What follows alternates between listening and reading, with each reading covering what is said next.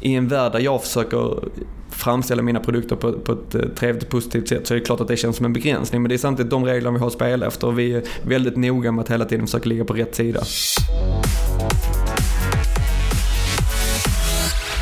Henrik Åström, marknadschef för öl på Spendrups, jobbar i en bransch under enorm förändring. En gång i tiden fanns det bara några få bryggerier i Sverige och några få öl att välja emellan.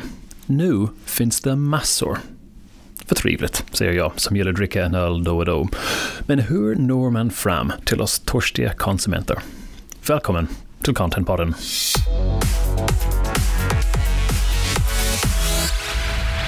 Nu kör vi Henrik Åström, marknadschef på Spendrups öl. Om du fick bara dricka en sorts öl i resten av ditt liv, vilken skulle du välja? Uh, jag, jag säger klassiska ölbranschsvaret, gratisöl. men, men nej, det, är inte, det stämmer inte. Det här, det här är en fråga som jag knappt tror jag kan svara på. Det, eh, öl är så himla, himla omfattande och brett och eh, ens preferenser ändras hela tiden. Jag upptäckte faktiskt först i somras hur mycket jag faktiskt tycker om Weiss äntligen. Eh, och det har jag inte gjort tidigare. Så det är jätte, jättesvårt. Skulle jag tvingas att välja någon så blir det självklart i vår egen eh, portfölj och eh, Melleruds utmärkta pilsner gillar jag för tillfället väldigt mycket. Är det känsligt fråga nu? Därför du har inte sagt de andra. Ja, det är lite känsligt. Det är vilket, vilket, vilket, barn tycker du mest om? ja, exakt. Men nu efter sju år i branschen som brand och marketing manager, vad, vad ser du som de största skillnaderna nu jämfört med när du började? Det, det, är egentligen två jättestora skillnader, eh, just för oss i ölbranschen i alla fall. Eh, för, för alla som jobbar med marknadsfrågor och kommunikation så har det naturligtvis skett en, en gigantisk förändring med digitaliseringen och alla nya möjligheter som, som bjuds. Eh, men för vår del så är det toppat egentligen av eh, den eh, eh, utveckling som har skett i ölbranschen med en extrem explosion av intresset framförallt från konsumenter och tillväxten av nya kollegor i branschen, alltså många fler bryggerier där vi har gått från att vara ett fåtal på 70-80-talen till ett lite, ett, lite växande skara på 90-talet och en total explosion här efter 2010 där vi nu uppemot 170 bryggerier i Sverige. Och det är jämfört med typ 5-6 stycken i 80-90-talet? Ja precis, då, då, var det ju som, som tunnast får man väl kanske säga. Och, men men bara, för, bara för en 6-7 år sedan så var det kanske 50 bryggerier i Sverige på sin höjd. Så att, det är en gigantisk explosion. Men nu att det finns 170 bryggerier, ni får ändå sälja lika mycket öl eller? Du pratar om en slags explosionsartat intresse för öl. Man kan säga att parallellt med den här utvecklingen så har ju också intresset för öl drivits fram och, och mycket tack vare de nya aktörerna så har öl kommit in i nya situationer och kanske nått nya målgrupper också. Så att det är inte så att kakan är konstant och det är fler som ska äta av den utan den förändras parallellt. Men hur ska du hantera alla de här sorts den här nya intressen, nya målgrupper, nya trender inom öl. Hur, hur, hur tar man hand om dem? Om, om dem? Eh, vi kan inte ta hand om allt, tror jag inte. Utan eh, vi, vi, eh, en viss typ av intresse hanteras bäst av de eh, små och lokala bryggerierna. Eh, däremot så har vi ju vårt, vårt bas och våra stora varumärken. Där, där är arbetet ganska, vad ska man säga, konstant. Vi ska jobba på samma sätt fast med nya, med nya medel. Eh, och sen så naturligtvis så vår, vår portfölj fragmentiseras ganska mycket. Vi måste introducera nya erbjudanden både inom eh, våra existerande varumärken och, och eh, introducera nya för att vara relevanta för konsumenterna. Just när det gäller priskänslighet och alla de här nya öl, finns det samma sorts priskänslighet mot de stora ölen? Man kan ju säga så att, att eh, ölexplosionen har drivit fram en betalningsvilja inom vissa segment som, som inte, helt enkelt inte har funnits tidigare. Eh, och där, där eh, man, det, man kan mycket väl betala 25-30 kronor för en flaska öl och det hade man kanske inte varit beredd att göra tidigare. Men det är också kanske för att man upplever att man får någonting annat rent, rent rent eh, fysiskt i flaskan och har en annan betalningsvilja för det. Eh, och vi kan ju se att det påverkar inte våra vanliga basvarumärken. Där är priskänsligheten är densamma som den var tidigare egentligen. Däremot så kan man ju säga att vissa varumärken som går att göra extensions på. Vi har till exempel Mariestads varumärke, det är helt fantastiskt för där finns vi närvarande i alla tänkbara format egentligen. Eh, till, till förvisso premiumprissatt fast i i, i bassegmenten. Eh, Men där vi nu också har en superlimiterad serie på 1500 handgjorda flaskor som vi tar 160 spänn för. Eh, I trälåda och allt det här. Och det är ju en spread som är helt osannolik egentligen. Eh, men det, det gör ju att hela, hela kategorin öl, om man nu kan kalla det för en kategori, har ju en spread idag som, som är eh, extremt mycket bredare än vad det var eh, för, för bara 5-6 år sedan. Just det, men bara att göra handgjorda flaskor eller öl på det här sättet gör att det, det blir en, en buzz kring den också som ni antagligen använder eller utnyttjar. Exakt, exakt. Hur funkar det för de, de slags klassiska Mariestads Norrlands guld, de jättestora Spendrups själv, de, de, de jättestora sort of ölnamn. Även jag som utlänning känner till dem jätteväl sen jag kom till Sverige 2001. Men, står de kvar eller minskar de? Eller hur, hur? Man kan säga att vi, vi har faktiskt eh, exempel på både och. Eh, vi har Norrlands Guld och Mariestad som båda två har utvecklats väldigt, väldigt bra eh, de senaste, ja, under väldigt lång tid och fortsätter att gå väldigt bra. Parallellt med detta så har vi vårt Housebrand Spendrup som inte alls utvecklas på samma sätt. Och det, man kan också titta på hur välpositionerade varumärkena är. Eh, där både Norrlands Guld och Mariestads är väldigt tydligt positionerade och där vi har jobbat ganska konsekvent med dem. Eh, och jag tror att det är delar av anledningen till varför, varför det fortsätter gå bra för dem det visar hur viktigt just varumärkespositionering och marknadsföring är. Verkligen. Eh, jag har det som en fråga också, just exakt hur differentierar ni de här olika ölen, särskilt de, de här stora varumärken som Norrlands Guld, Mariestads, Spendrups. Vem ska dricka vad? Ja, den som är sugen på just det varumärket i just den stunden ska dricka det man är sugen på. Och det, det är därför vi, just det hela portföljtänket är så himla viktigt. För att vi tror inte att en och samma konsument har samma behov dygnet runt, året runt. Utan vi tror att man som konsument är ganska mångfacetterad och har olika, framförallt känslomässiga behov i olika situationer. Eh, men om man börjar med den funktionella delen av produkten så är det ju liksom brygdens eh, karaktär, smak, alkoholstyrka, allt sånt parat med förpackning och pris. Det är, det är en del i byggandet. Sen så jobbar vi väldigt mycket med den emotionella sidan, att skapa vi brukar säga att vi, vi vill att våra ölvarumärken ska uppfattas som personer. Så väldigt tydliga personlighetsdrag för de olika varumärkena. Eh, så att eh, vi kan inte vara både allvarlig och kul kanske. Utan man får välja lite grann. Så är det rätt att säga att Mariestads är lite mer allvarlig och Norrlands guld lite mer kul? Så det är vår ambition lite. Om man är kraftigt förenklat så är det definitivt så. Väldigt förenklat, jag förstår. Ja, men det är, det är och kan då vara eh, olika relevant i olika situationer. Så. Låt oss titta på, är det svårare nu att vara marknadschef? Eller är det lättare eller roligare? Nej, mycket svårare skulle jag säga, men mycket roligare också. Det handlar ganska mycket om utforskande på ett helt annat sätt än vad det gjorde tidigare. Eh, vi måste våga testa nya vägar fastän vi långt ifrån på förhand vet att det kommer gå bra. Eh, för bara för fem år sedan så kunde vi säga så att nu köper vi så här många TRP och creative i den här filmen känner vi oss trygga med så då vet vi ungefär vad det kommer ge för effekt den typen av eh, liksom, gissningar kan vi inte göra längre. Utan nu är det verkligen utforskande som, som gäller för vår del. Så det är väldigt mycket våga och testa? Ja, supermycket. Okay. Vilket gör att det kan bli stora framgångar men också jättestora misslyckanden? Ja. Och har ni upplevt bägge två? Eh, ja, det, det, får man väl säga. Definitivt. Vi, vi, eh, vi är just nu inne och testar ganska nya grepp, inte minst på hur vi, hur vi kommunicerar med Norrlands Guld. Och, eh, både när det gäller kanalval och, och, eh, och eh, kreativ touch på det. Och där vet vi inte än hur det, hur det tar sig ut. Sen så när man jobbar med så extremt många fler kanaler som vi gör idag jämfört med tidigare så är det också mycket svårare att mäta och följa upp. Det var ju lite lättare att isolera insatserna tidigare och det, det är något som både vi och eh, leverantörer till oss eh, inte riktigt har fått grepp om än. Och när det gäller just Norrlands guld, den här den shit vad kall sort of kampanj som pågår just nu. Själv tycker jag är väldigt roligt. Um, och det är också intressant. Men hur, hur har ni resonerat där? Hur har ni tänkt där? Refreshing, eller vad man ska kalla det inom öl, är en av de eh, liksom så här, aktivt drivande eh, faktorerna inom, inom klassisk ljuslagerkommunikation. Och eh, vi tror att kan vi, hålla, kan vi addera det till Norrlands redan liksom utmejslade position eh, så kan vi göra liksom upplevelsen och attraktiviteten lite mer intressant för, för den eh, vad ska man säga, kvalitetsdimensionen i produkten. Eh, så det är det som vi, som vi eh, testar här nu.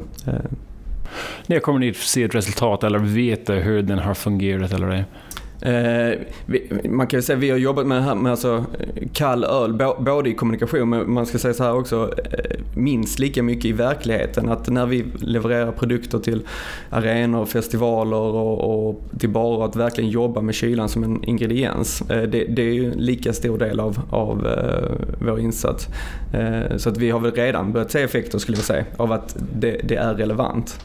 Är det också på grund av att lagstiftningen, du får inte prata så mycket om smak så du kan prata om, om kylen istället? Jag menar, är det en, eh... Nej, egentligen inte. Det, det, är inte. det är inte en avvägning vi har gjort. Utan vi har väl sett att det finns eh, möjlighet att göra lite bra humor kring kyla. Eh, och att det finns en ganska naturlig bäring till, till det norrländska arvet på kyla. Eh, det, det, är väl, det är väl så snarare vi har kommit in.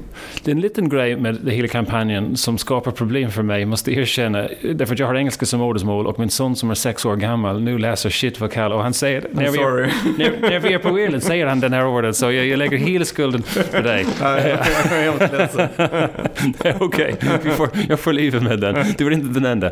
Ehm, men vad ser du för särskilda sort of utmaningar när man jobbar med just fast moving consumer goods-produkter? Är det vissa utmaningar där jämfört med andra branscher tror du? Ja, det tror jag definitivt. Eh, dels så, så är det ju att konkurrensen är ganska eh, hård får man lugnt säga. Eh, och om man, om man lyfter till bortom vår kategori så är det ju så att competition i, i en eh, FMCG-miljö om hyllutrymme och sådär stannar inte bara vid ens egen kategori. Eh, och, eh, så konkurrensen i sig är ju mördande skulle man kunna säga. Sen så kan jag uppleva som en utmaning att man inte får vara med hela kundresan. Eh, utan sista steget lämnar man över till någon annan egentligen. Eh, och eh, där det är svår, svårt i olika grad att påverka. Eh, tittar man på, eh, på eh, vår största retailkanal, eh, Systembolaget, så är det ju en miljö där vi inte får lov att agera överhuvudtaget. och även i andra, andra retailmiljöer så är det så att det, det är ju våra kunder, eller ICA, Coop och Axfoods miljöer, så att de vill ju ha det på sitt sätt. Så det är, en, det är en utmaning definitivt. Du får inte påverka dem på något sätt när det gäller hyllplacering? Nej, nej alltså får får man kanske, jag vet inte. jag tror vårt gäng gör det på, på säljsidan. Jag, jag är inte så involverad just i det. Men, men jag tänker just att man, eh, lärandeperspektivet, om man har en, en closed loop, de som har egna, egna retail eh, outlets, man lär sig nog väldigt mycket om konsumenten när man är med vid sista steget. Men medan ni missar den helt enkelt, den där sista steget? Men det är svår, precis, det är svårare att tillgodogöra sig. Man får försöka skaffa sig info på andra håll. Just det. Okej. Okay. Det gäller just konsumenten också, vad, vad, kräver de nu från en, från en öl idag? Måste det vara något särskilt eller annorlunda? Eller? Nej, men jag, jag tror att det, så klassiska ingredienser som alltså att det måste, vara, det måste vara en högkvalitativ produkt till rätt pris och sen med ett varumärke som man någonstans kan antingen fungera som imagebyggare för för konsumenten eller som en spegling. Att man, eh, man känner igen sig i den på något sätt. Det tror jag spelar roll för ganska stor del av konsumenterna. Eh, och deras krav har ju om någonting, det känner jag har ökat ganska mycket. Eh, Ställer, har du mer interaktion med konsumenterna nu än du hade innan? Då ja, måste man väl ha det? Definitivt. Och, och framförallt på grund av att infrastrukturen finns där nu på ett helt annat sätt det var ju, från början så hade vi i princip bara ett telefonnummer för konsumentkontakt och nu så, nu så eh, ramlar ju eh, vet du, konsumentinteraktion in från ja, 10-15 olika eh, kanaler. Just det, och har ni kunnat bemöta den? Vi, vi försöker, vi har liksom ingen eh, enhetlighet i bemötandet än. Utan vi har ju å ena sidan vår konsumentkontakt som är, som är mer på väldigt produktspecifika frågor. Sen så har vi varumärkes, varumärkesinitiativ som, eller varumärkesinterface eh, som tar hand om en stor del när det gäller på Facebook och med, med brand sites och, eh, och eh, mailkontakter. Så att, och där, där, är det lite grann, vi har så himla stor skillnad på våra stora varumärken är jättestora och våra små är jättesmå. Så att vi har lite olika hantering beroende på vilka, vilka varumärken det är. När det gäller just den marknadsföring, kan du säga att det, det, finns någon enskild kanal som är särskilt bäst eller en grupp kanaler som du tycker funkar bäst? Nej, man kan säga, alltså jag, jag tror för vår del så har vi, är vi i en situation eh, att lagstiftningen sätter vissa gränser för oss. Eh, men jag tror fortfarande att det är mångfalden av kanaler som, som eh, är det viktiga för oss. Eh, sen TV naturligtvis har för en viss del av konsumentgrupperna fortfarande överlägset bäst impact. Eh, så, så att för, för våra stora varumärken kan vi inte, vi kan inte vara utan TV, eller kan kan vi säkerligen men vi vill inte vara utan TV än på ett tag. Eh, och det gör fortfarande sitt jobb eh, ett område som kanske paradoxalt nog har seglat upp till att bli allt viktigare för oss, det är det fysiska konsumentmötet. Eh, så i en digitaliserad värld så, så börjar fysiska möten spela allt större roll för oss. Och det kan vara då i form av eh, stora events, mässor, eh, möten med våra varumärken på krogen. Alltså den här typen av initiativ som spelar väldigt mycket större roll idag för oss än vad det gjorde för fem år sedan när ni kör events, jag utgår ifrån att ni också använder andra kanaler för att kunna prata om själva events. Det vill säga att vi har varit här och det kanske är filmer och andra saker på, på Facebook och andra sociala mediekanaler. Precis, det, det, har man också liksom, det, det, är ett område där vi fortfarande kan bli mycket, mycket bättre. Eh, med, och just det här med liksom att ladda upp innan och, och ta hand om det vi har gjort så att det inte bara är de som vi möter på plats utan att det faktiskt kan bli eh, a reason to talk till, till många fler. Eh, men där, där känner jag att där är vi fortfarande lite grann i, eh, i kryparstadiet och vi har ganska mycket kvar att lära oss. Okay. Men har ni sett ett resultat av den slags in, in real life-möten? Som, för att du säger att du tror att det har nästan bättre effekt nu. Ja, vi, vi, ser, vi ser resultat för, eh, för de varumärken som vi jobbar med, med den här typen av eh, event kring, så ser vi att vi har fått en annan typ av vi, vi, får utslag när det gäller associationer till olika typer av, eh, av eh, evenemang eller, eller aktiviteter. Just det, har du något bra exempel från något som har hänt så nyligen eller som har funkat bra? Ja, alltså ett, ett evenemang där vi är en del i ett evenemang är ju Way Out West som var här förra helgen som är ett, ett fantastiskt evenemang som som, eh, och där vi är väldigt glada att kunna vara med med eh, Norrlands guldljus. Och där är det ju dels att vi kan vara med i en miljö och tillföra någonting förhoppningsvis till själva evenemanget eh, och vara relevanta mot en vuxen målgrupp. Eh, men en sån organisation som, som Lugo och Way Out West-gänget har ju dessutom påverkat oss till att ställa om produkterna till att bli helekologiska till exempel. Eh, och där, där får ju de påverka vårt sortiment och kanske tidigare än vi själva hade, hade gjort annars. Så det tycker jag är ett, väldigt, ett bra exempel. Så Way Out West har påverkat er för att säga att vi, vi måste ha en ekologisk öl? Ja, okay. precis så är det. Och sen så nu, eh, det, kanske, det borde kanske vara mitt uppdrag egentligen att se till att vi behöver ha en ekologisk öl. Men, men nu har vi kompisar som säger till oss istället att göra det. Så det, det är bra. Och det, det, det blommade upp för tre år sedan. Sånt där man lyssnar lite mer när de säger det kanske. Eh, ekologiska trenden måste vara något som ni ser också, eller hur? Ja, väldigt, väldigt mycket. Och för vissa restaurangkunder, för vissa, för vissa evenemang för, och för flera konsumenter så är det, det är liksom inte en feature längre utan det är en hygienfaktor. Okay. Har ni en strategi för hur ni hanterar just sociala medier och egna kanaler? I mean, du har nämnt lite om hur man bemöter kundkontakt, men, men generellt sett också för att kommunicera. På varumärkesnivå så har vi det, eller ansvaret ligger hos respektive varumärkeschef eller produktchef. Eh, sen så är det beroende på vad det är för typ av varumärke så har vi olika eh, olika hårt utarbetade strategier. För Norrlands Guld är ganska aktiva, eh, både att bemöta och sända, eh, eller liksom eh, snacka i, i framförallt Facebook men även på YouTube och sådär. Eh, Medan vi för vissa varumärken är, då är det verkligen vi svarar på inkommande bara för vi hinner inte hantera allting. Eh, men för de stora varumärkena så har vi ganska utmejslade strategier för hur vi ska hantera det. Hur är ni organiserade då för att kunna ta hand om allt de här? Ni har så många olika ölen. Du är ansvarig för alla öl inom Spendrups. Precis, vi, vi, har, vi är uppdelade så här. Vi, vi har ju både vår egen öl eh, och eh, partneröl eller Eh, varumärken där. Eh, och det, det, är två olika team. Och i mitt team då som ansvarar för egen öl så har vi fyra produktchefer som har antingen ett eller eh, ett antal varumärke som man ansvarar för.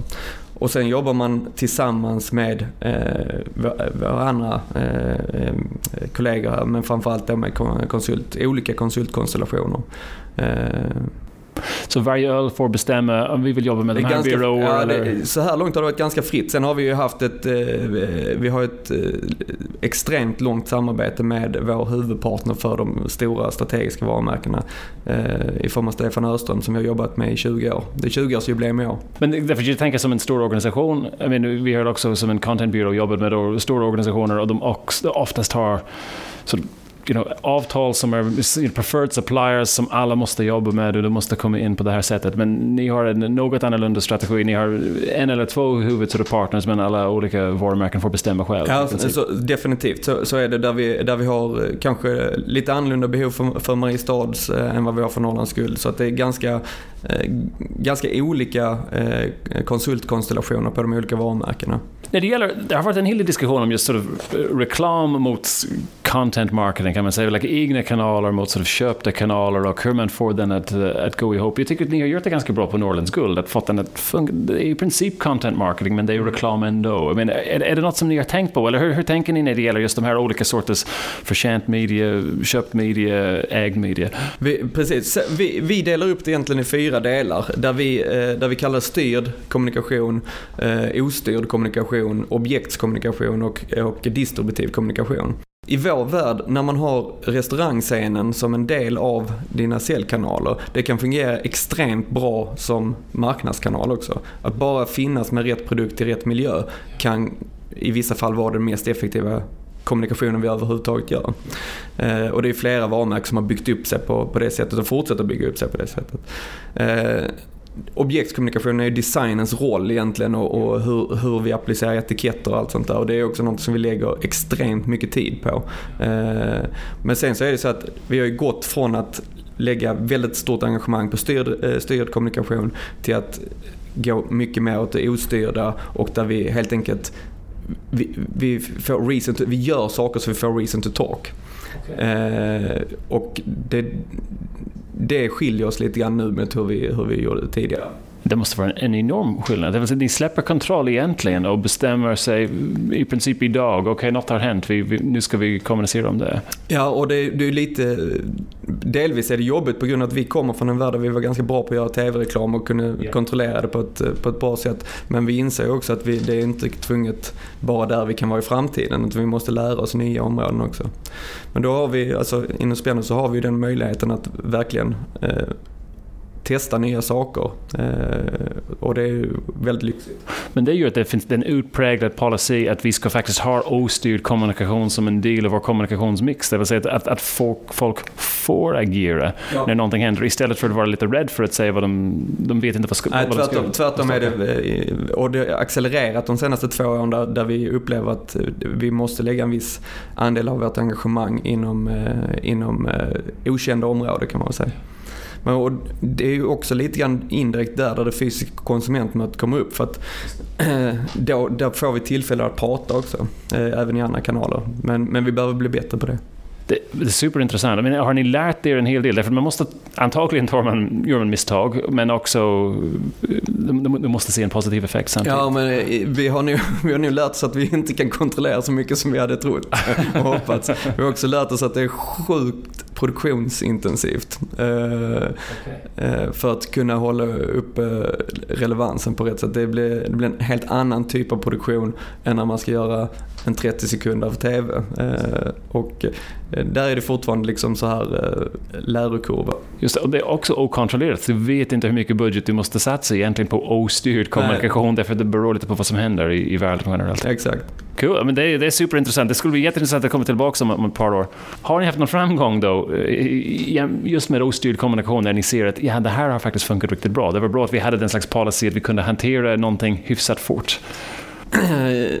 Jag tycker att vissa, alltså ganska många av, eh, det, det är små miniframgångar. Eh, mycket in, inom, eh, det är inte en big bang liksom, utan en massa små miniframgångar. Inte minst med de här små inläggen där vi, på Norrlands Facebook som handlar väldigt mycket om det handlar om att befästa och bevara religionen kring Norrlands guld lite grann. Eh, I den stunden vi postar nya saker eller saker som ligger lite grann utanför Norrlands absoluta kärna, då är det knappt någon som bryr sig. Men när vi gör saker som verkligen bekräftar Norrlands grundpersonlighet, då kan vi få ett extremt genomslag, både i film eller med postningar.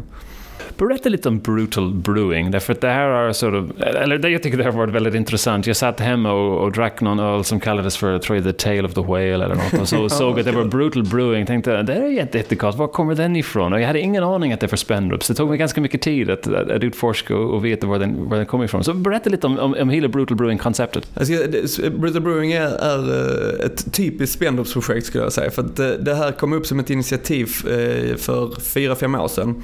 Eh, där eh, där vår nuvarande marknadsdirektör, som dåvarande var innovationsansvarig, upp, eller såg naturligtvis den här öltrenden som hade börjat redan och var på väg att eskalera och upplevde att vi behöver innovera på ett annat sätt än vad vi gjort tidigare. Tidigare har vi gjort brand extensions, punkt.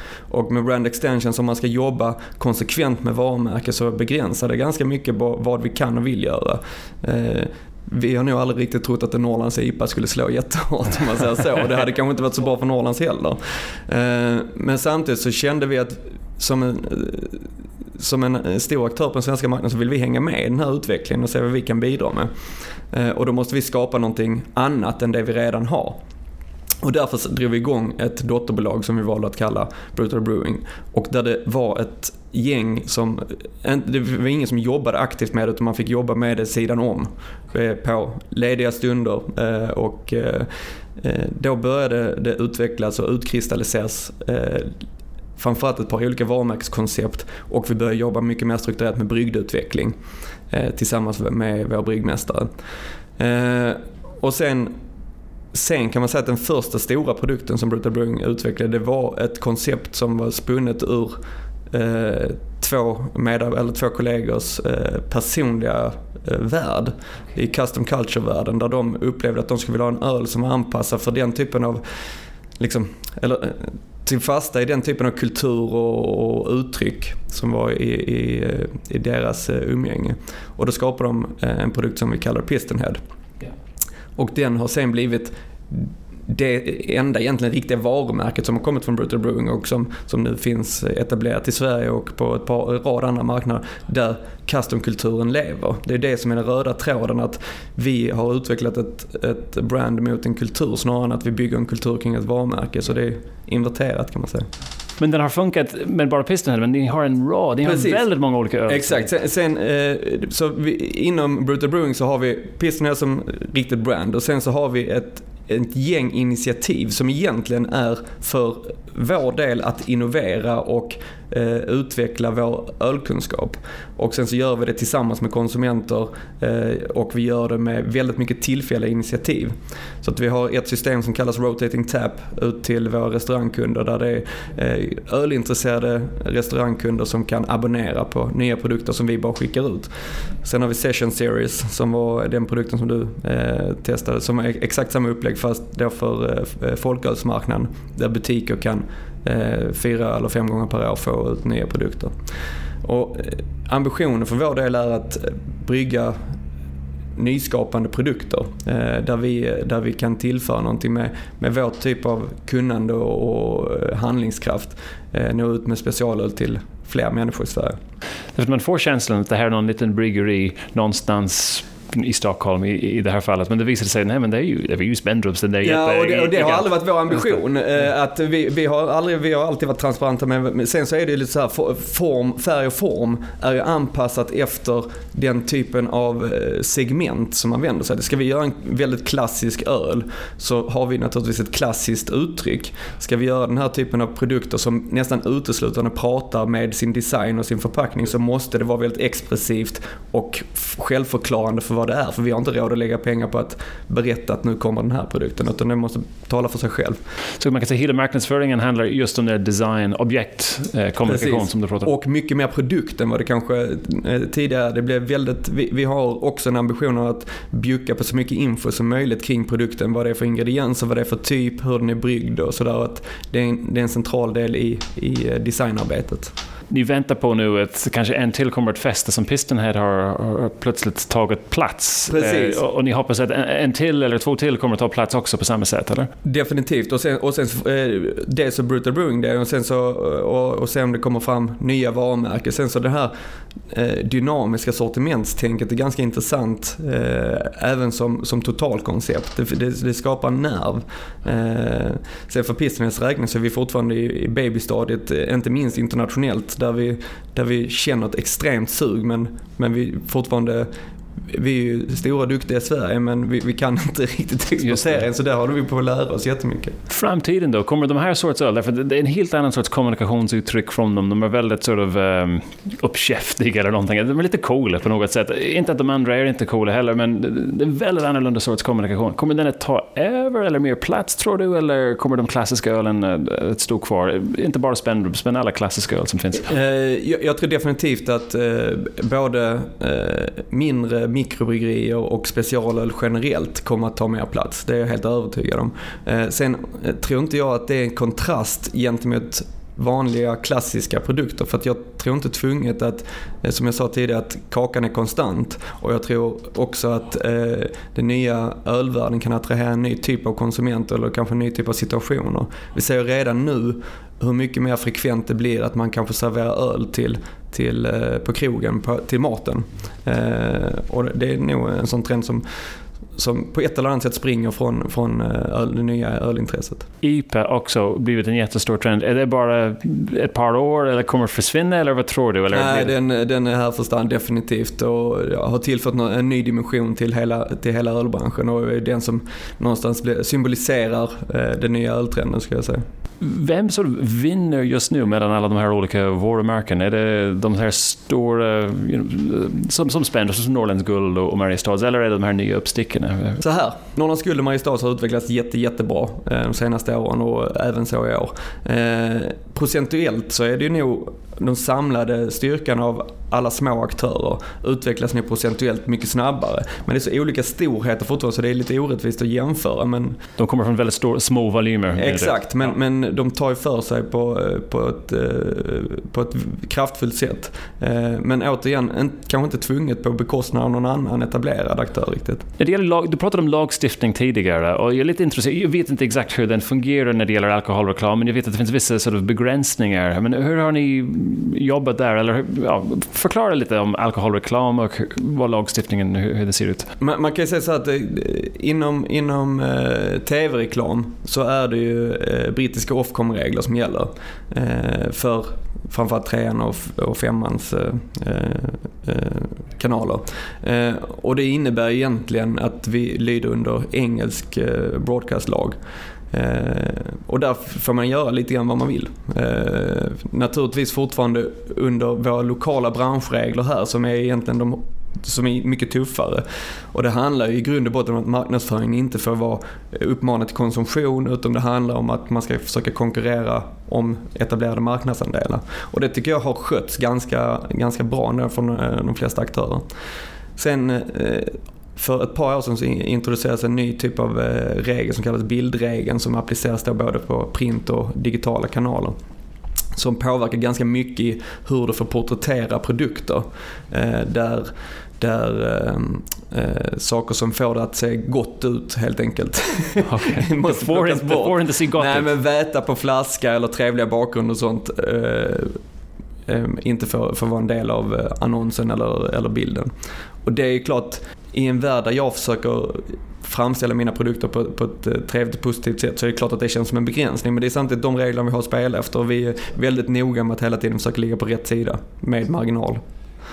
Men så tittar man på, på, eh, på hur eh, ens eget arbete påverkas så är det så att begränsningarna och lagstiftningen tvingar ju fram en annan typ av lösningar ibland. Som, eller där, där regleringarna faktiskt kan vara en intressant dimension att förhålla sig till. För att annars hade det varit kanske tagit the easy way out. Just det, ja exakt. Så ni kanske har ännu smartare och bättre... Ja, vi får se.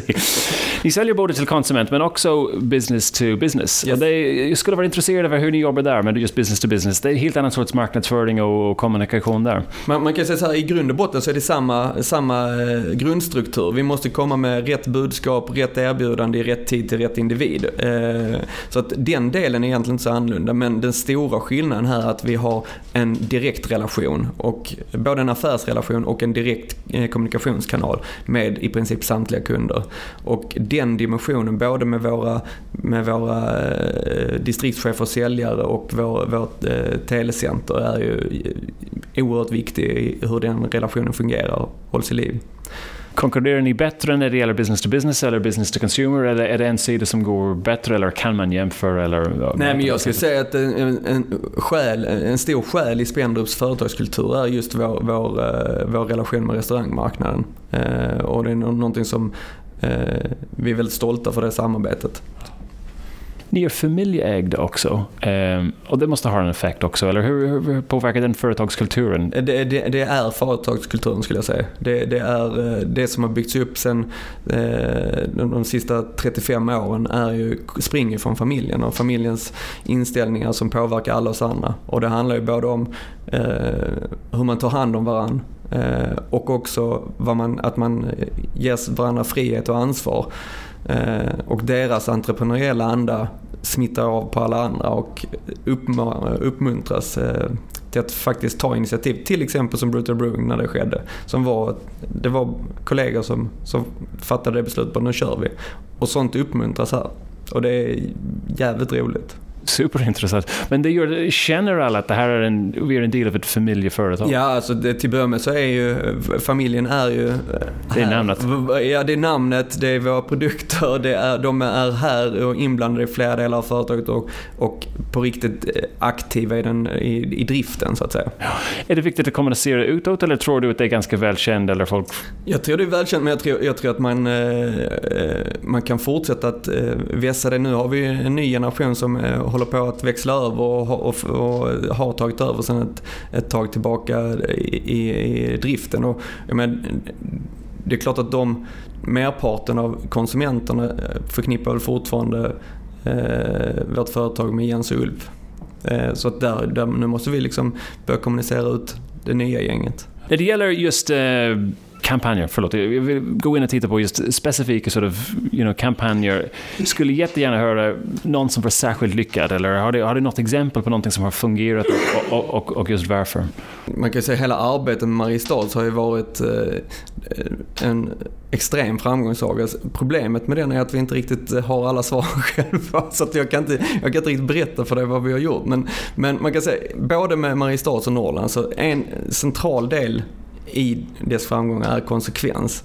Att vi, vi har för lång, länge sedan mejslat ut en position som vi sen hela tiden siktar på. Den positionen är inte, den är, den är inte justerad. Sen är vägarna mot den justerad i takt med, med, med att tiderna förändras. Men, men positioneringen i sig är ju där, där vi har verkligen, verkligen eh, hittat vår väg.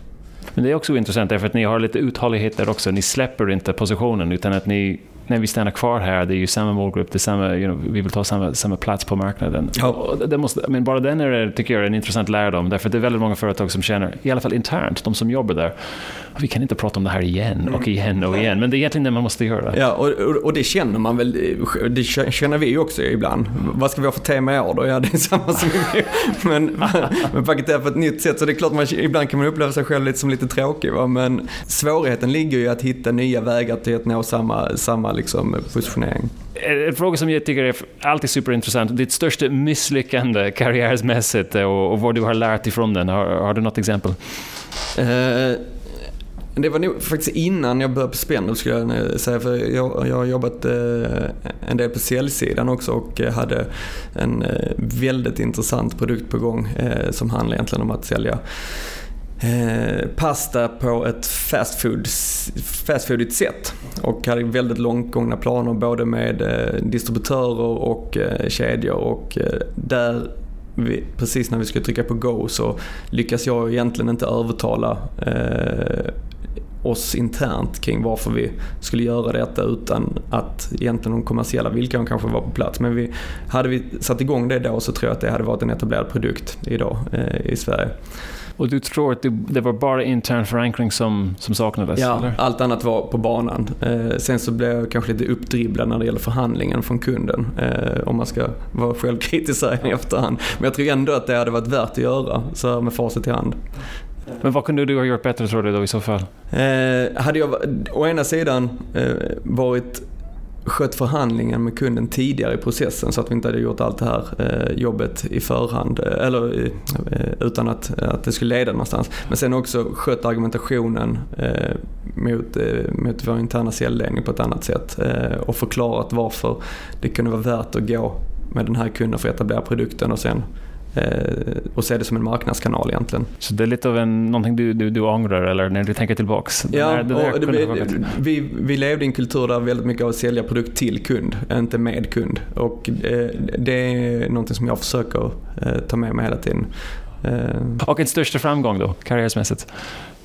Eh, jag, jag upplever att, eh, att eh, det arbete som vi har gjort med ölportföljen här på Spendus de sista 3-4 åren har vässat vår konkurrenskraft markant på den svenska marknaden. Och det är jag väldigt nöjd med. Både, både hur vi jobbat målmedvetet med våra stora varumärken och sen så att vi har adderat både nya varumärken och en ny typ av innovationshub via Brutal Brewing. Det, det är jag jättenöjd med.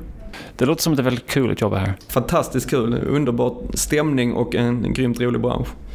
Om, om du tittar på ett, ett, annat företag nu totalt, även om det är väldigt kul här som Spendrups, men du måste välja något annat. Någon marknadsföringsaktivitet som du har sett de senaste åren som du tycker är särskilt intressant och, och varför? Har, har, du något exempel? Om, om, man ska köra rent klassiskt kommunikationsangrepp eh, så tycker jag att Tele2 har varit eh, väldigt vassa sen Frank eh, kom in. Alltså det är fantastiskt arbete som, eh, som de lyckas hålla liv i och som berättar så himla mycket om en produkt som jag tycker är rätt tråkig.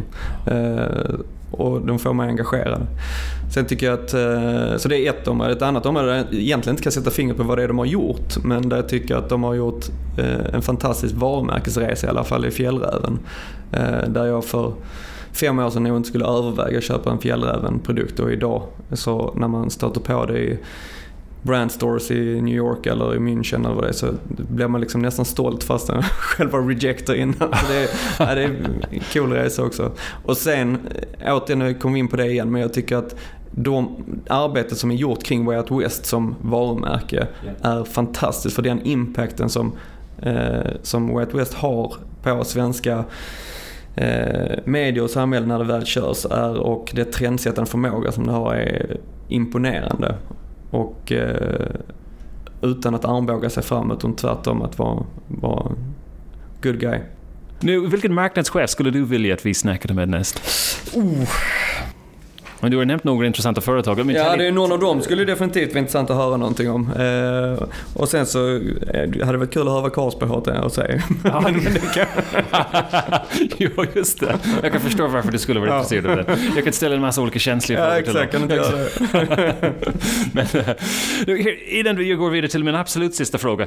Alkoholfria drycker, de, det var just en, en marknadsandel som um, vi pratade om innan vi började spela in här. Du kanske kan nämna lite någonting om just alkohol alkoholfria drycker, att de, hur de växer och hur ni hanterar den marknaden och hur ni marknadsför där också. Precis, alltså det är ganska intressant för att eh, eh alkoholfri öl eller alkoholfri cider och sådär, det har ju funnits ganska länge.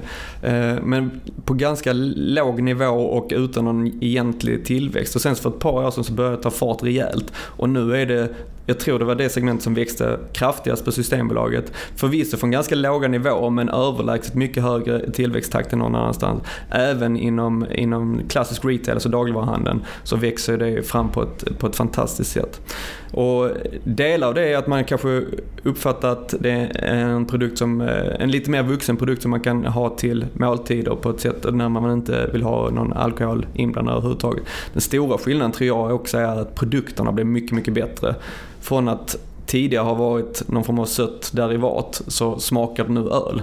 Eh, och därför är det många fler som, vi får många fler återköp. Och för vår del så är det, vi tror att det här kommer att fortsätta utvecklas ganska rejält och vi gör satsningar på eh, det området, även produktions och brygdmässigt. Men blir det bara så brand extensions och marknadsföring kring en Norrlands Guld fast en Norrlands Guld alkoholfri eller blir det, det en helt ny? det, jag skulle nog säga att det kommer att vara både och. Eh, återigen så tror jag att det finns massa utrymme att göra kring, eh, kring eh, rejält humlade produkter till exempel. Då får vi kanske ha det under, under Brutal Brewing-flagg eller sådär. Eh, och sen så kommer vi nog kunna fortsätta utvecklingen då Mariestads och, och Norrlands Guld och kanske Heineken framgent med, med alkoholfria produkter. Eh, det är det inte Just Heineken bestämmer inte vi. Men... Mm. Sista frågan som är en pest eller kolera-fråga som du inte fått förbereda eh, innan. Eh, du får välja mellan två alternativ här. Eh, vi ska ponera att regeringen funderar på att förbjuda antingen TV och all rörlig video eller de kommer att förbjuda sociala medier. Vilken skulle du att de helst förbjöd? Förbjöd som kommunikationskanal. Ja, eller, eller, vi får inte ha TV eller rörlig video i Sverige överhuvudtaget. Eller vi får inte ha sociala medier i Sverige överhuvudtaget. Vilken, vil, vilken, skulle man, uh, vilken är, bättre att inte ha? Jag, kom, jag är video guy så jag hade, jag, jag hade faktiskt valt det. Okej, okay, så, så strunt, strunt, i sociala medier, behåll, ja, behåll video? Det, det, det, kanske, det kanske låter mossigt men jag hade nog faktiskt valt det. Av rent strikt personliga skäl alltså. Men det gör att antagligen YouTube får vara kvar fast man får inte kommentera, eh, antar jag, antagligen. Ja, ja, ja. Då blir det inte en social mediekanal. Då säger jag tack så mycket Henrik Åström. Stort tack.